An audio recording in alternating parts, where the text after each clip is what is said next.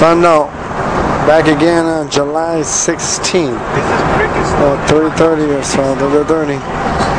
Look up the parable of the four guys that carried their invalid friend to the invalid friend to Jesus, where they tore through the roof to do it, referencing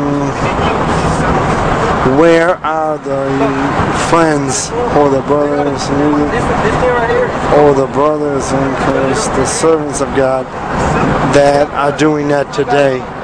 They haven't exist. They're too busy playing religion, too busy trying to look out for their own needs, too busy trying instead of actually carrying someone to Jesus, they're carrying them to church, which is not the same. The body of Christ is supposed to be the body of Christ. The church is the bo- supposed to be the body of Christ.